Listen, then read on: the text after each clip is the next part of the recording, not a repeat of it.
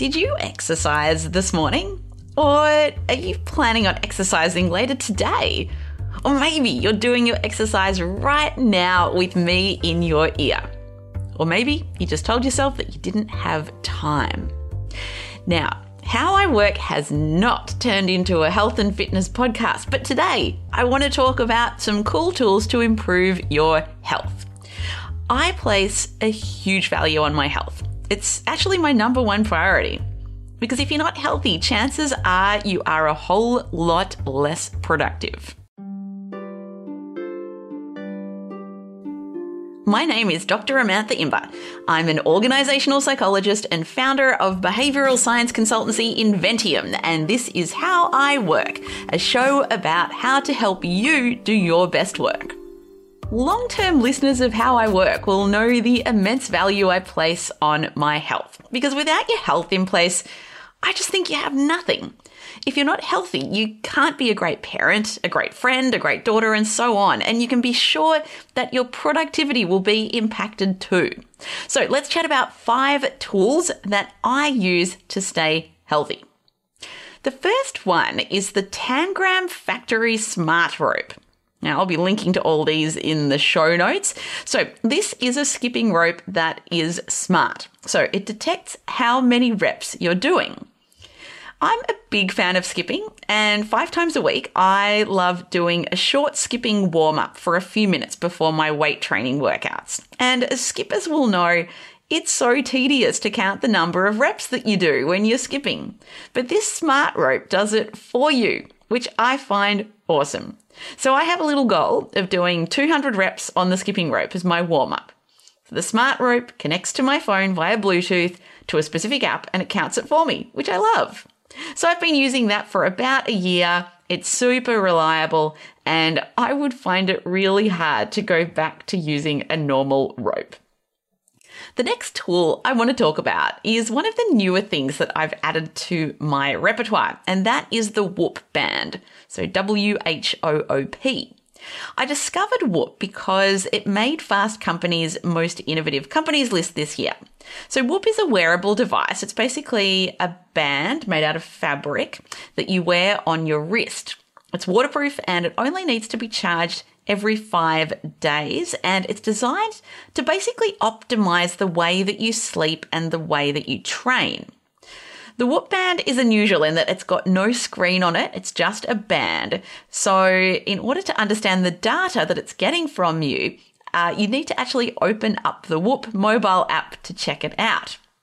So Whoop tracks a few things. It tracks heart rate variability, resting heart rate, your sleep, and your respiratory rate. And with these particular markers, it can assess how well you're sleeping, your sleep efficiency, optimizes how much time you need to be spending in bed, and based on this data and your activity levels from the day before, it calculates ideally how hard you should push yourself the following day, or whether perhaps you need to schedule a recovery day. And then you could run mini experiments with yourself to see how doing certain things, like maybe having a glass of wine at night, impacts your sleep. Although you probably already know the answer to that one. So there's heaps of data, and the more that you use it, the more useful the data becomes because it starts to set baselines and averages. And interestingly, I was reading that it's actually very accurate at predicting whether you have COVID. So there you go. That's whoop. Now, the next thing, I have been using an Apple Watch for many years, but something that used to frustrate me about my Apple Watch is that I have a goal of doing at least 10,000 steps a day, but you can't actually set that up on your home screen to have the number of steps that you've done on the standard Apple Watch setup. But there is a workaround, and that is with the Pedometer Plus Plus app. So if you install that particular app on your phone, you can then set the home screen of your Apple Watch to show how many steps that you've done. And I find this little workaround very, very useful because it helps me just make sure that I build in regular movement to my day to day to reach my goal. Which is a good segue into the next thing I want to talk about, which is the Walking Pad Pro Treadmill and Ergo Desk Automatic Standing Desk. So this is a treadmill desk, and I mentioned it in the episode that I did about my ultimate home office setup. Now, I don't use this as my main work desk, but I have a second workstation at home and I think of this as my movement desk, where I've got my old laptop set up that I only use now when I travel on rare occasions, and I can basically walk and work at the same time. Or if I'm doing phone meetings, I have a general rule where I will always walk if I'm doing phone meetings or move in some way. And this is really handy this desk because now I can take notes on my laptop while I walk on the treadmill, which is super cool. And again, it just helps me move and stay healthy during my workday which, if I don't try to build in all these habits, can be very sedentary because I'm a classic desk worker. Now, the final tool I want to talk about is something to stay mentally healthy. And this is a company that I love called Magic Puzzle Company. So I discovered them through their Kickstarter campaign, where they launched three jigsaw puzzles that each have a secret when you get to the end. And I'm not going to tell you what that secret is, but it's very cool.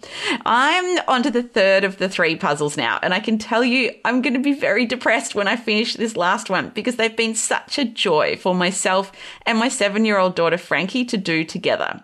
They're 1,000 pieces and they're very, very challenging, I will say. And they've become a mainstay on my dining room table. So whenever family and friends come to visit, they're always invited to contribute to doing the jigsaw puzzles. I think that jigsaw puzzles are such a great way to stretch your brain.